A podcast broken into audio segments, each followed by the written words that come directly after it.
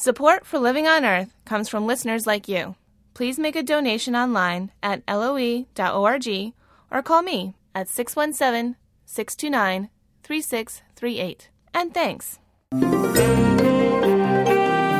From Public Radio International, this is Living on Earth.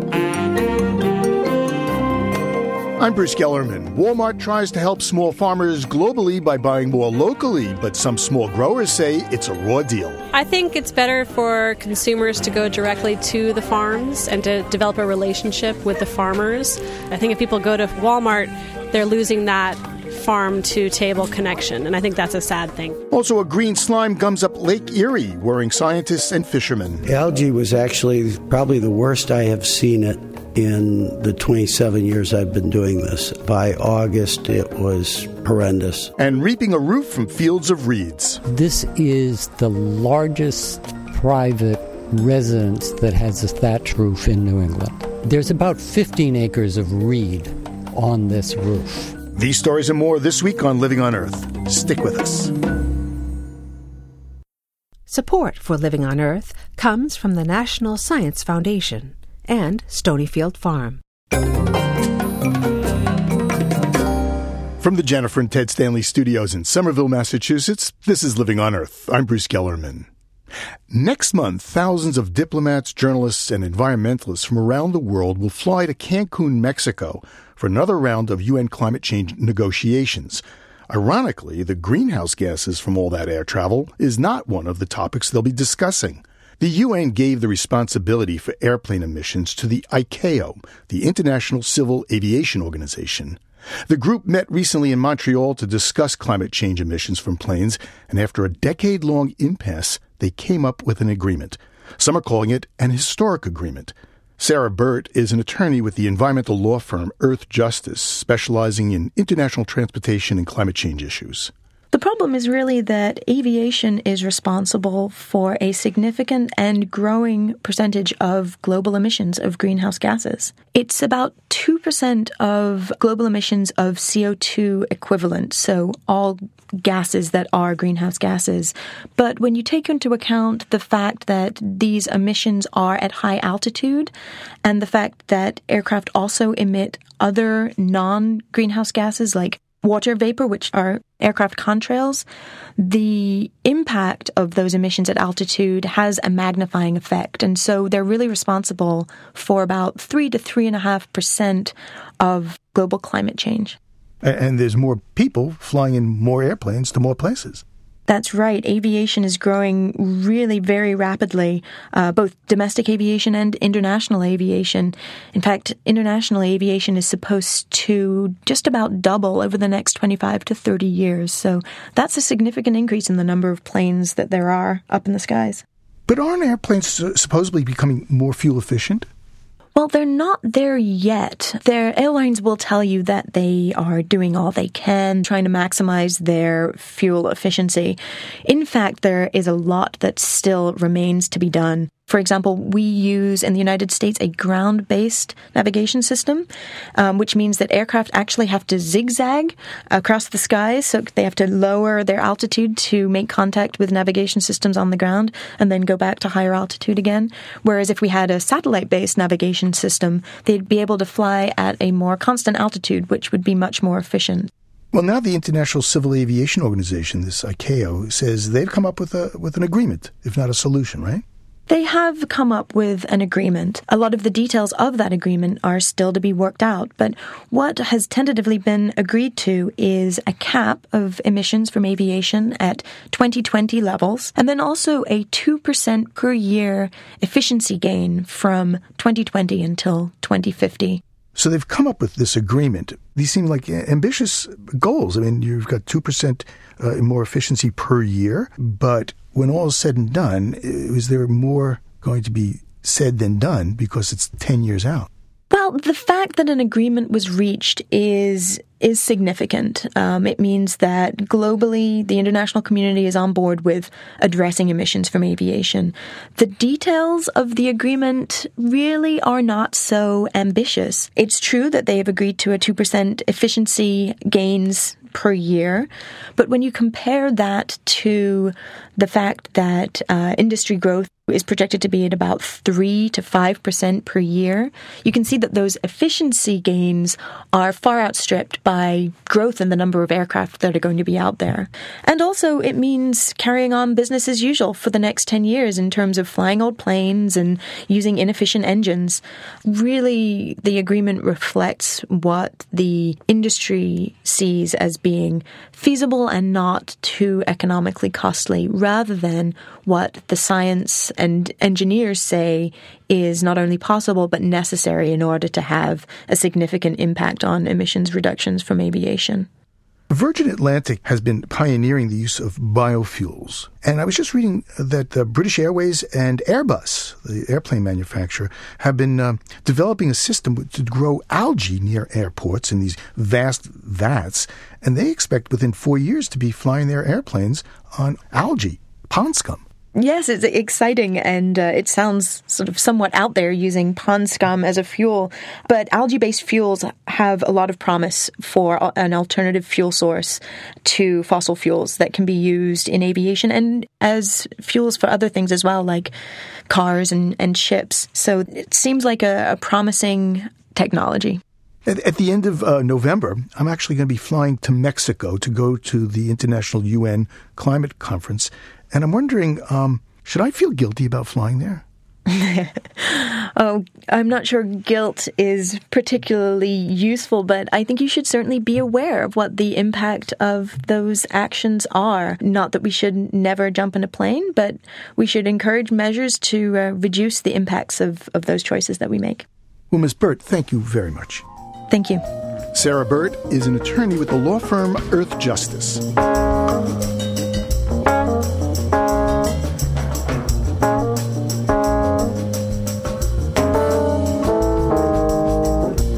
By surface area, the Great Lakes comprise the largest body of fresh water in the world. But for the past few years, a green toxic algae has been blooming in one of the Great Lakes, Lake Erie, and this past summer, the green glop has been growing out of control, threatening wildlife, swimmers, and drinking water supplies.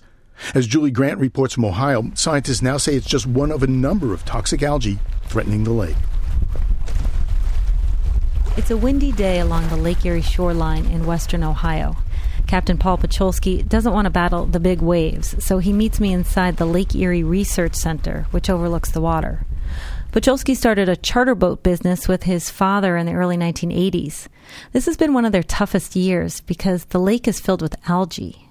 Algae was actually probably the worst I have seen it in the 27 years I've been doing this. Uh, it started developing probably in the middle of June where you normally don't see it till July, and by August it was horrendous. Pacholski says the pea green fluorescent slime made it look like his boat was moving through paint. His customers would ask, What's up with the water?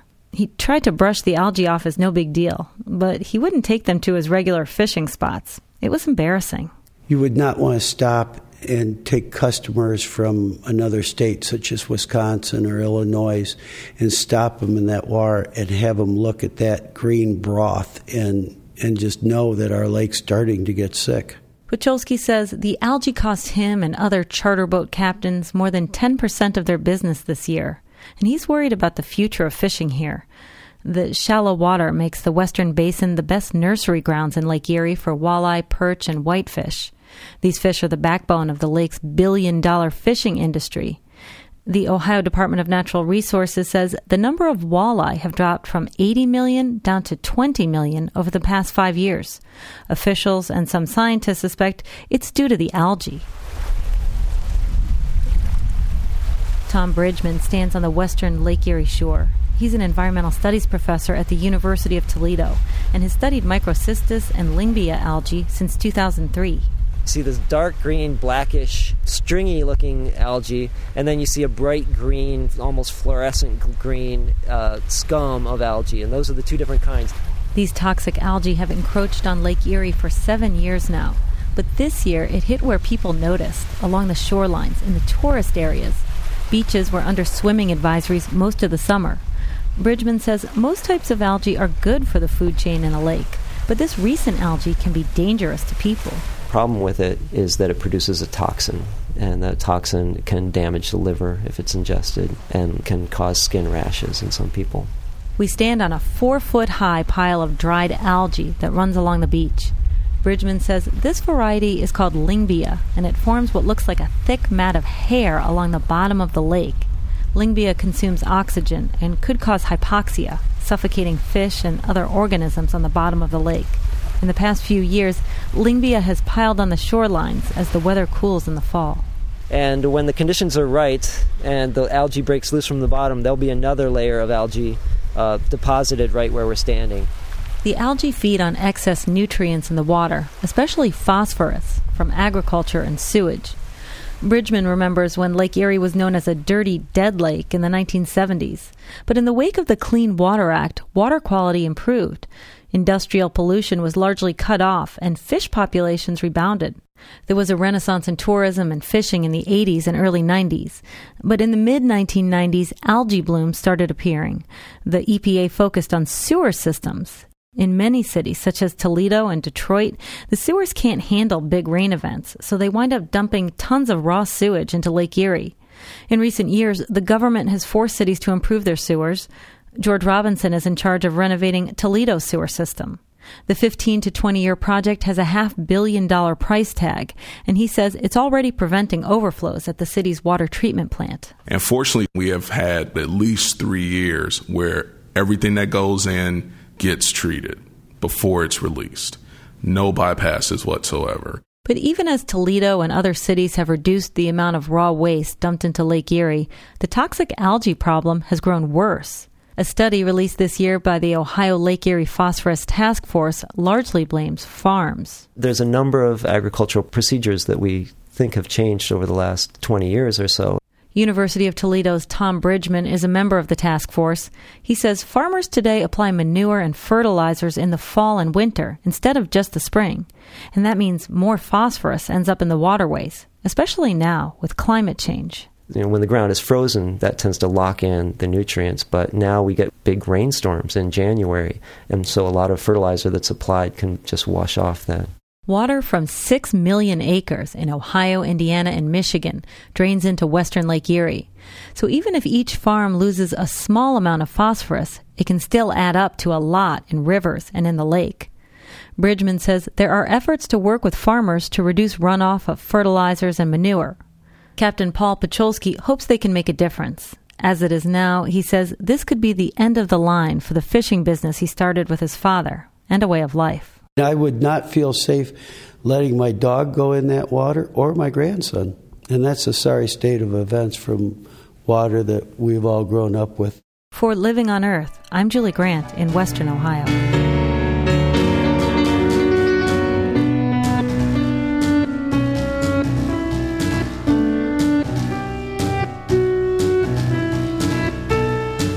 Just ahead, Don't Be Such a Scientist. A new book teaches researchers how to communicate with the public. The science community is continuing to communicate today largely at the same pace that they did 20 or 30 years ago, while our society has turned into this rapid action society of people tweeting and twittering and, and YouTubing and everything else like that. And the profession is not keeping up with it. Turning scientists into storytellers. Keep listening to Living on Earth. It's Living on Earth. I'm Bruce Gellerman. In just a few minutes, a failed experiment and an accidental discovery that could revolutionize our understanding of genetics. But first, this note on emerging science from Amanda Martinez. When a person has a stroke, every second counts. A blood clot stuck in a major artery is most often to blame. It prevents blood and oxygen from reaching the brain, and cells begin to starve and die. If doctors or EMTs can't loosen the clot quickly, brain damage can become permanent. At the moment, the only way to treat a stroke is to give the victim blood thinners that break the clot apart. But new science suggests that in the future, treatment could be as simple as getting a massage. Scientists at the University of California Irvine recently showed that it's possible to prevent stroke damage in rats by stimulating a single whisker. The method was 100% effective but had to be performed within two hours of blockage in the rat's artery to work. Researchers found that stimulating a lone whisker for four minutes activated the blood deprived region of the rat's brain. The demand for blood became so great, It caused alternate arteries to retrieve blood pooled within the clogged artery and reroute it. Imagine a crowded theater full of people trying to escape. Instead of throwing themselves at a single locked door, they suddenly find four emergency exits. But of course, rats aren't humans, and we don't have sensitive whiskers, so the question remains as to whether the technique could work for us. The good news, researchers say, is that our lips and fingertips serve the same essential purpose as a rat's facial sensors. And given how dangerous and debilitating strokes can be, they believe a non invasive, cheap, potential fix such as this might well be worth a shot. And that's this week's note on emerging science. I'm Amanda Martinez. A failed laboratory experiment led to an accidental discovery that it's changing the way we understand genetics. It happened in Professor Michael Skinner's lab at Washington State University. Skinner was studying DNA, the genetic code of life, when he found by chance that environmental factors can change the way our genes work for generations far into the future without damaging the DNA. Professor Skinner is what's called an epigeneticist, and he joins me from Pullman, Washington. Welcome to Living on Earth. Thank you very much. So, Professor, I looked it up. Epi is Greek for on or around, and genetics means source or origin. So, epigenetics around the source, basically, yeah? Correct. And so, epigenetics would be things around DNA that regulate DNA activity but are independent of DNA sequence, thus epigenetic. So, something's gumming up the switch, it's not destroying the DNA. Correct. Mm-hmm. Correct. And so basically, sometimes it's the structure of the DNA, how tightly it's coiled or loosened up, that can actually change what genes are turned on and off. And the thing that we study the most is a chemical modification of the DNA called methylation. A small chemical gets put on the DNA, and that can also regulate what genes are turned on and off. All of this can be influenced by the environment, it has nothing to do with changing the DNA sequence. So tell me about your experiment. What did you do? So we were studying early embryonic development and the process of sex determination, whether you get a male or female. And so what we did is we exposed animals at the time of sex determination to a couple of environmental compounds that are commonly in the environment. One was a heavily used fungicide in agriculture, and one was a heavily used pesticide. And what we found was we did not change sex determination. So the experiment that we did for the purpose we did it actually failed. However, we did see an interesting observation that the offspring, the embryos that were exposed, as they became adults, developed a high rate of disease. And then there was an accident in the lab, and actually one of the fellows bred those animals to make the next generation. So this would be the grandchildren of the mother that was exposed during gestation. And they also had the high level of disease. So we followed that up took it out four generations and had the same high level of disease onset. And it turns out the only way that that can actually happen is through an epigenetic type process. Now, you know for a fact that you weren't damaging the DNA or the gene? DNA sequence mutations occur at extremely low frequencies, usually less than 0.1% and they also occur randomly. They don't recur at the same place at the same time. And so experiments would not be reproducible and they would occur at very low frequencies. We see extremely high reproducible frequencies, so we knew this was probably not a genetic mutation event. In addition, we've actually done studies to show that we do not have an increase apparently in point mutations or chromosomal rearrangements, so the genetics does not appear to have a major effect. Is there any uh, population evidence to suggest that historically that we've detected this happening? So almost every region of the world has different disease frequencies. So, for example, in Japan, they have a high rate of stomach disease and a very low rate of prostate disease. In North America, we have a very low rate of stomach disease, but a very high rate of prostate disease. If you take someone early in life from Japan and put them in the United States, they will develop generally the North American disease frequency and have prostate disease and low levels of stomach disease. This suggests an environmental impact on disease. And so there's a lot of epidemiology experiments like that which support that kind of concept. So give me an example of something that my mom might have been exposed to that wouldn't have caused a mutation in me, but would have affected my, my genetic expression, if you will. First of all, the, the most logical one is nutrition. There's lots of nutritional elements that can regulate programming of the embryo and different tissues. In addition, in our society today, most people are exposed to a wide variety of environmental compounds.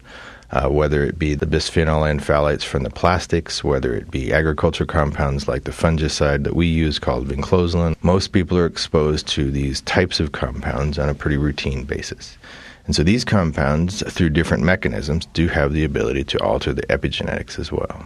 So we should really be looking at pregnant women. Pregnant women are definitely the most sensitive population for influencing the fetus's adult onset disease. Absolutely. So, yes, these early life events causing later life disease is something we need to think about more in terms of medicine. What you are is to a large degree determined what your mother did during pregnancy.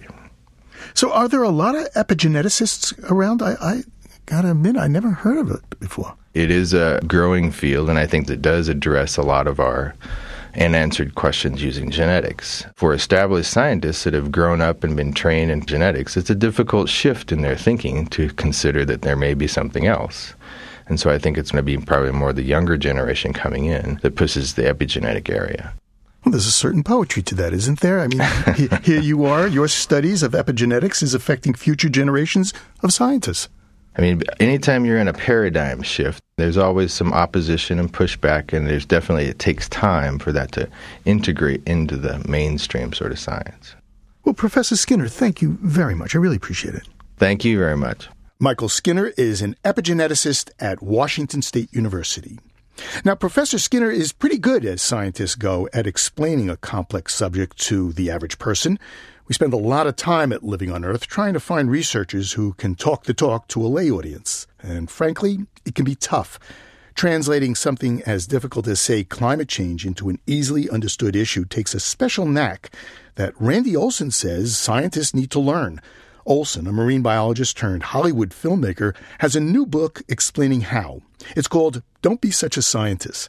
Randy Olson recently spoke with Living on Earth's Jeff Young. Well, let's start with this odd uh, resume of yours. How does one go from being a marine biologist to a Hollywood filmmaker? through the telling of stories. And these days, when I look back at the two careers, that seems to be the unifying theme. I think I was drawn into the world of science by getting to know a number of senior scientists who are incredible storytellers. And by the late 80s, I'd got to the point where I'd done a lot of the major field experiences that I wanted to have and found myself telling lots of stories of what I'd learned. And uh, the deeper I got into that, the more I started experimenting with the use of film and videos. And I finally realized in 1994, right about the time I got tenure as a professor in science, that I wanted to kind of branch off and go off in this different direction. So, what does Hollywood have to teach science? The key point in terms of this element of storytelling is that it is the most powerful means of broad communication. And people have known that here for over 100 years in Hollywood. So, they have really refined the process of how you put together a story into its most enjoyable elements and its most easily received elements. So an audience can sit there and actually not mind the information that you're trying to convey to them in the course of the story. They know how to do it. And there's so much that the science world can learn from them and will eventually. It's just a matter of when they ease up. Well, tell me more. What are scientists doing wrong here? They are so focused on just getting the facts, only the facts, and putting them all in there and getting all of the information in at all costs that it handicaps their ability to tell a good story. Number one. Number two, they just simply don't put a priority on making sure that they are telling a well structured story. And number three, over the ages, there has developed this phobia about the word story. They have come to equate those words with dishonesty. And that's not the case. The challenge is to tell stories that are 100% accurate. That is exactly the message of my book. Give me a couple of examples of what you hear scientists doing wrong and where they might benefit from looking to, of all places, Hollywood? Well, for starters, they, as one of my screenwriter friends said, they bury the lead. Just as a silly little example of that last spring, I ran a workshop where we had a bunch of scientists send us their videos they were making in their labs. And one group sent this video of deep sea creatures, which they had 40 different deep sea creatures. And in the middle of all these little clips, all of a sudden there was a photo of this long, thin, eel like fish, and then a shot of 12 men on the dock holding this thing up. And that photo of 12 men holding up a fish, it's the longest fish in the world ever been discovered. And yet, the people putting the video didn't think it was any different than the weird little sea cucumbers and slugs and stuff that they had in the other shots. And, you know, they were seeking my input. And I said, start your video with that. That turns people's heads. That's fascinating. But just prioritizing and finding the, the more interesting uh, nuggets, uh, that alone can't explain why science seems to be getting its head handed to it over and over, for example, in, in the climate debate. What's going wrong there? There is this element of speed that is not built into the system, and the science community is continuing to communicate today largely at the same pace that they did 20 or 30 years ago, while our society has turned into this rapid action society of people tweeting and twittering and, and YouTubing and everything else like that, and the profession is not keeping up with it. The science world, I mean, the clearest example of what happened as a consequence of that in the science world is what went on last November with the ClimateGate debacle, where uh, somebody in the UK stole 1,500 or so emails from climate scientists and immediately set to work spinning what that material was about into a big story for the media. And as this all erupted, the science community just sat there in more or less in shock watching it. Well, okay, so if a scientist caught up in that so called Climate Gate episode had read your book and was thinking about applying the lessons from Hollywood, what should scientists have done there in response? They should have taken the initiative by, first off, telling the story in their own terms. And the story began with the fact that the law was broken. People broke in illegally to a computer and stole emails. I will say again, the number one priority is the telling of stories and the structuring of information. And it's the logical flow, it's the narrative development. And it's the ability to tell the story all the way from 10 pages down to one page, down to one paragraph, down to a single sentence. And, you know, that's the idea of high concept in Hollywood is the ability in a single sentence to tell a very complex story that springs to life and lights a fire in the mind of the person. You know, as I mentioned in the, in the book, Snakes on a Plane. That's all it takes for you to see a scenario that has urgency to it and you can envision people dealing with that um, and so that is what's what's the high concept for, for climate change then? You, what's what's your elevator pitch? We're all going to die. oh boy! But you got no sequel. Truly. You know, uh, reading your book, I had a negative reaction, not so much to what you were saying, but to what it implied about us, the audience receiving the science information, that we need some song and dance from scientists. Shouldn't it be enough, and doesn't it say something bad about us? On the receiving end of this information, that we can't just be happy with scientists doing science and telling us the science. I think the ironic thing with storytelling is that once upon a time, it was the most powerful means of mass communication. And then in the 80s and the 90s, during the information explosion, there was an era where people were questioning, you know, is storytelling dead and over with? And I think it's now undergoing a rebirth where it's now in the middle of all this chaos. It is the beacon of clarity of the people that can get up there and tell us this information in a structured format in the form of uh, storytelling. It's unfortunate. You know, I wish we lived in a world where you didn't have to bother with communications, where you could open your mouth and speak the facts and they would be golden. But we're not in that world. We're in the United States of America. Randy Olson, thanks very much. You betcha. Randy Olson is author of Don't Be Such a Scientist. He spoke with Living on Earth's Jeff Young.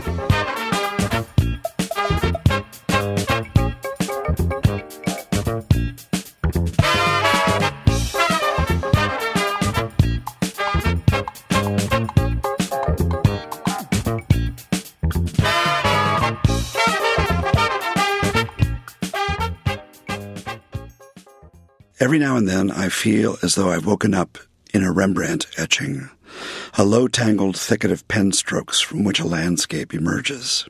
Commentator Verlin Klinkenborg.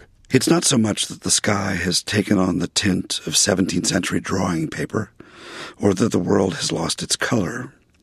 It has more to do with the balance of time. I wake up and nature seems to have paused in expectation. There's a numb overcast overhead with little drift to it. Wood smoke slides down the roof and onto the road. The wild apples are waiting to fall. We are all inked in, caught in the moment. It's an appealing illusion. I imagine being the human in one of Rembrandt's landscapes, that small figure standing in front of what looks like a cross between a house and a haystack. He is resting from something. Perhaps he's even looking out from his garden at the artist working in the distance. It took no more ink to draw that figure than it would to write out a simple equation. And yet there's no mistaking his posture or the moment he's given himself to rest, though that moment has now lasted since 1645. That's how it felt this morning, as if time had simply stopped. A crow had paused in the pasture. I counted fifteen mourning doves resting on a power line. The leaves that were going to fall had fallen, and the oaks were not about to relinquish theirs. The weather seemed to be waiting somewhere off to the west. A flight of birds stirred from the branches and then settled back almost immediately.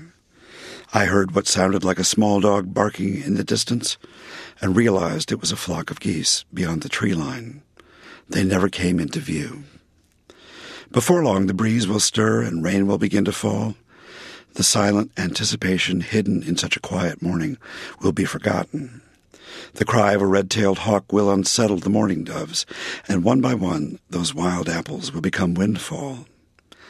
And as the weather changes and the clock resumes its ticking, I'll have to free myself from the artist's ink before it dries completely, step outside, and walk over the hill toward the sound of those distant geese. Roland Klinkenborg lives on a farm in upstate New York. He's an editorial writer for the New York Times.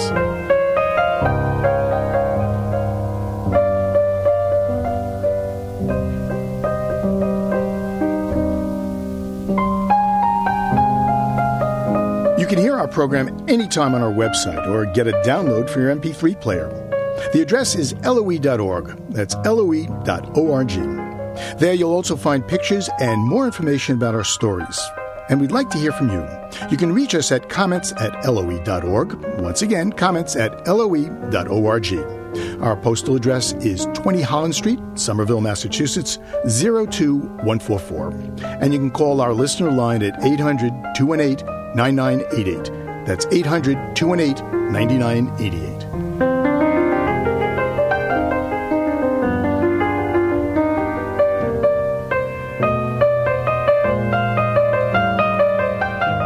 Coming up, giant Walmart shrinks the distance from field to fork, and a Thatcher expands the use of field to rooftop. Stay tuned to Living on Earth. Support for the Environmental Health Desk at Living on Earth comes from the Cedar Tree Foundation. Support also comes from the Richard and Rhoda Goldman Fund for coverage of population and the environment, and from Gilman Ordway for coverage of conservation and environmental change. This is Living on Earth on PRI, Public Radio International. It's Living on Earth. I'm Bruce Gellerman. Walmart is the largest retailer in the world. Last year, its U.S. revenues alone were a quarter of a trillion dollars, and half of that came from selling food. Now the big box seller is starting to think small. Walmart has announced a new strategic sustainability initiative to help small and medium sized farms not just survive, but thrive. Environmental groups including World Wildlife Fund, Conservation International, and Rainforest Alliance are working with Walmart to design the company's program and monitor its progress. Michelle Harvey is a project manager at Environmental Defense Fund. EDF is one of the groups also working with Walmart. Ms. Harvey, welcome to LOE. Thank you. Glad to be here. So let's talk about this deal. Big deal, big company. What are they trying to do? What they're going to do is expand to a greater number of locally grown farms. They're looking for opportunity to increase the number of farmers, the types of food that the farmers are growing, and um, to really increase the diversity of sources that they have for the food that they sell in their stores around the world.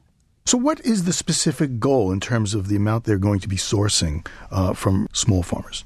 In the U.S., they're looking to increase that number to about 9%. It essentially is to double the amount of produce that they're purchasing locally. In the United States, for instance, it's within a state's boundaries. And it's not just the United States, this is a global initiative.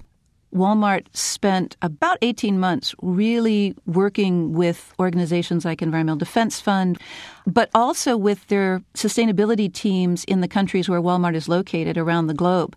And this effort really was looked at in a global perspective. So it will be happening in Brazil and Argentina, Japan and China, as well as in the U.S. Different goals, different countries? Same large goals, different implementation. For example, in Brazil, which is, is one of the uh, key areas where cattle raising has resulted in a lot of deforestation, there's a very targeted goal to only source beef in areas that can be certified as not causing harm to uh, to the tropical forests down there. How many farmers do you think they'll be able to pull into this program? The goal over the next five years is to engage somewhere in the ballpark of a million or more farmers. So, Ms. Harvey, what's in this for Walmart? What do they get out of it? Why bother with so many local farms and farmers? Walmart stands to get several things out of it. First and foremost, they get fresher food, which usually sells better with their customers. They have more diverse supply, which means if there's a freeze in one part of the country, they've still got a good opportunity to purchase a product without having to see the prices increase.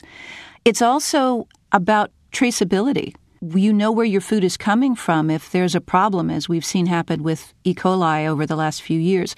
It much more quickly able to identify the source and to address it. So it's better food and it's reduced risk. Walmart is so enormous. This project will, will make them even larger, to give them a larger share of the market.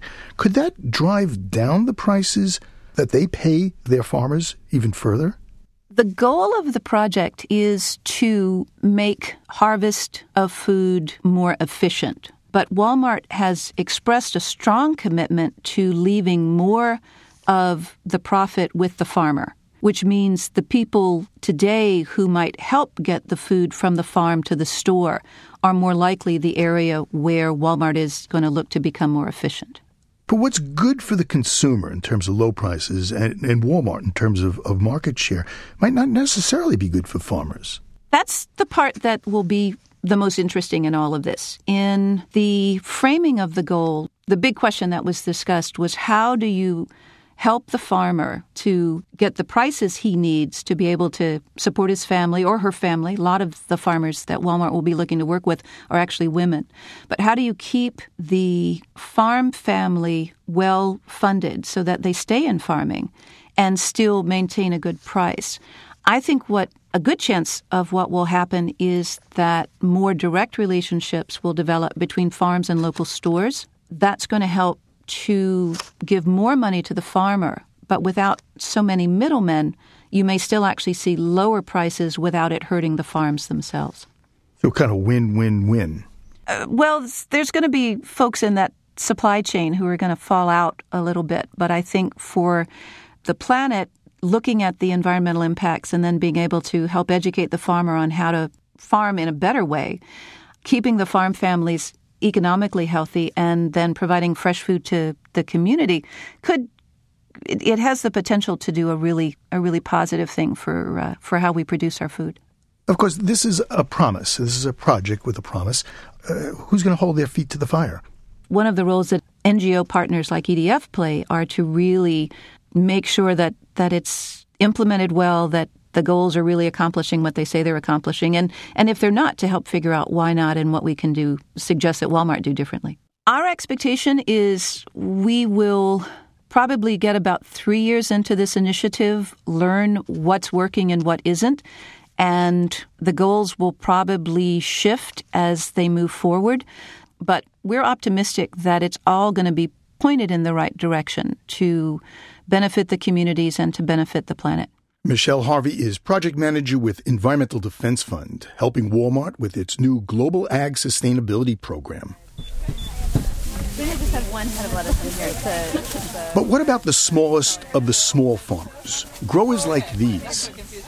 Farmers who do a brisk business selling rainbow chard, organic kale, and heirloom tomatoes at the weekly market near our studios.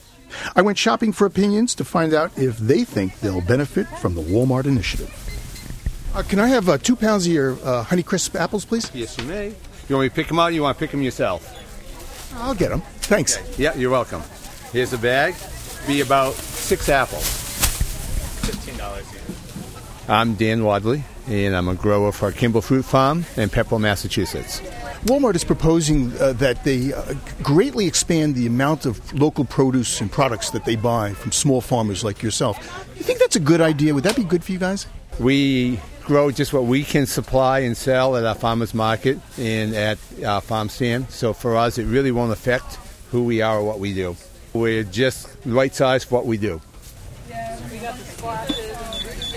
My name is Ellery Kimball. I run Blue Heron Organic Farm in Lincoln, Mass. Small farms don't make that much quantity, and it just must be hard for small farms to supply a store or a chain of stores as big as Walmart. Philosophically, would it be a good idea? I mean, here you are one of the smallest farmers in the country, and they're the biggest retailer in the world.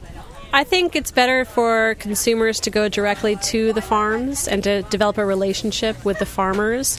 Um, that way, they know exactly what is going into their food and what is being used. So when people come to my farm, they know that we're not using pesticides or herbicides or fungicides. They know exactly what my farming practices are, and they get to interact with the place and get a better connection with their food. I think if people go to Walmart, they're losing that farm to table connection, and I think that's a sad thing. My name is Matt Hanson from Hanson's Farm in Framingham. We have a small, about 80 acre farm. So, what do you think of the Walmart deal? Uh, it depends. It depends on how they treat us because they could really destroy us with wholesale prices. For example, the wholesale price on corn this year was 13 cents an ear, and um, you can't really make a living off of 13 cents an ear no matter how much you sell. So if they can keep up with regular grocery store prices for wholesaling, that's fine. But if they can't, then I don't think it's a good idea. They're big. They They're can huge. They could totally destroy a, a small farm, a whole bunch of small farms. Excuse me for one second. Hi. Thank you very much. 545. Thoughts about Walmart's new ag initiative from some small growers at the Davis Square Farmers Market in Somerville, Massachusetts.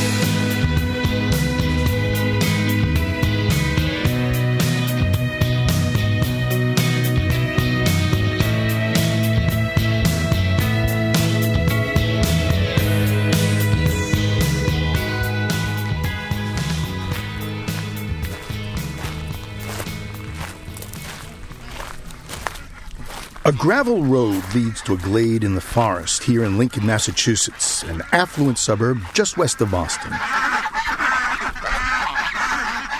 It's a storybook setting, light filtering through a widening break in the trees, blue sky, fluffy white clouds, and farm animals scurrying and squawking about. One of the benefits of the job is that we've been getting fresh eggs whenever we come out and do an inspection or add a drawing. Keith Malcolm Brown is principal owner of Period Architecture. He specializes in blending traditional styles with designs that fit modern desires. His latest commission calls for transforming this 1950s suburban ranch into an Irish country cottage, complete with thatched roof. This is the largest private residence that has a thatched roof in New England. It looks like a place that the Hobbit could live in. Well, that's kind of a nice image. It's in a, uh, uh, a setting surrounded by woods. There are chickens and ducks and geese, and uh, we were looking for something that would kind of epitomize a comfortable place to live. The windows look like mushroom caps. Yes, uh, called eyebrow windows. They're kind of a traditional window on this kind of, of house, and because it's thatch, you can do curves quite easily. The challenge was learning about the material. There's about 15 acres of reed on this roof. This is architect Keith Malcolm Brown's first thatch house, and working with the material is a steep learning curve. Thatch is a renewable resource and has great insulating properties or R value. The thatch is a foot thick, so we're up to about R80 at least, and in some sections of the the roof up to R90, R92. Literally through the roof. It's exceptionally high. I know of no other structure that would have this kind of R value. And we raised the roof to 45 degrees from about 14 and a half degrees because you need that for the pitch of the thatch. It needs to shed water. There are no gutters on a thatched house, so it needs to push the water down and away from the house.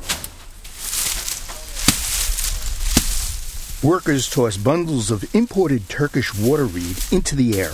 It's like building a field on top of a house. Grasses and reeds have been used as building materials for thousands of years, and thatched structures can be found on every continent except Antarctica. We have plenty of thatching material here in the United States. It's an invasive plant called Phragmites, but it's not cut commercially. Where do you find somebody who does thatching these days? Uh, you go on the web like you do for everything else. And we found Colin McGee. Thatching.com. Can I talk to you? I climbed the ladder, and betwixt and between roof and ground, I found Master Thatcher Colin McGee. Well, I'm Bruce. Colin, nice to meet you. Sure footed on the steep roof, Colin McGee holds well worn tools of the thatching trade in hand a curved metal knife and a flat wooden hammer. That's called a legget. That's what you put the reed on the roof with. This, so he just ca- catches the ends of the reed. So it looks all cut, but actually it's dressed in the position. I've been uh, thatching since 1977 and thatching in America since 1991. How did you become a thatcher? Uh, well, my parents are Scottish, so we used to do this Scottish tour every year, and Robert Burns' cottage was being thatched. And that just stuck in my head when I was about seven, and I got. I sort of got asked to leave school at 16, and as a joke, I said I want to be a thatcher. And the next thing I knew, I got a list of thatchers in the south of England, wrote to several, and got a job with one. So that'll teach me. So, what's the benefits of this stuff? Uh, just aesthetically pleasing. It's uh, it lasts a long time. How long will this last? Uh, Fifty years. It's uh, great insulator. It's a natural product. It, yeah, it's very. It's great sound insulator. It's just nice living under a thatched roof. You got a foot thick hollow reeds. It's incredible. It's like a giant jigsaw puzzle. Each reed bunch is a different shape, so you want different shaped and sized bundles for a particular part of the roof. Like in a valley, you use big bushy topped stuff. On a hip like here, you want nice triangle tapered reed. So if you get the right bundle for the right part of the roof, it it's, makes it very easy. So, what are the challenges for you for thatching? I mean, uh, uh, here in the United States. Oh well, the, uh, the climate's a lot different, so you've got to adjust your thatching techniques to suit the climate. It's a lot more humid here, so the roofs won't last as long if you use the same techniques. You leave the surface a bit open, so it dries out quicker instead of putting it on super tight. But maybe the reed, you use the toughest, ugliest reed you can get instead of the finest, prettiest, which you'd use back home. Is there a growing demand for this type of, of, of material or this building style? Well, hopefully. You know, nobody's building subdivisions like they do in Holland and, and Germany. They build whole hundreds of houses with thatch roofs. Really? Even today? Oh yeah, yeah. It's just classed as another. It's it's not nothing weird or. It's just another roofing material. How long will it take you to do this roof? Finish, start to finish? It's a two month job. And the next job's a pub up in uh, New Hampshire, Epping, so that's not too far away. Master roof thatcher Colin McGee. For photos of him, the thatched home, and architect Keith Malcolm Brown, head to our website, loe.org.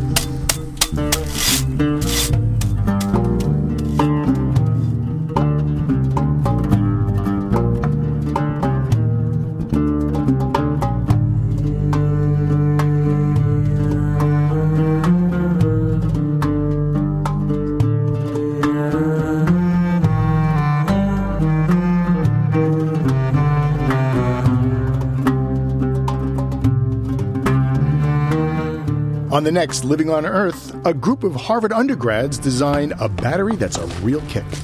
So right now, uh, you need about 15 minutes of kicking the ball that allows us to use a single LED. It'll be lit for about three hours.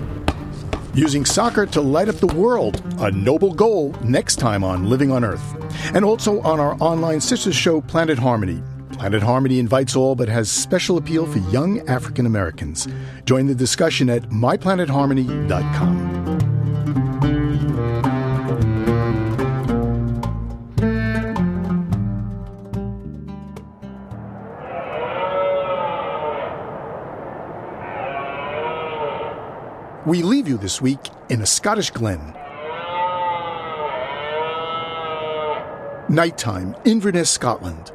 The air is brisk and already there's snow on the ground. October is the beginning of the rutting or mating season for these red deer stags. Richard Margoschis recorded their roars against the background of a river. The audio can be found on the British Library National Sound Archive CD called Wild Britain.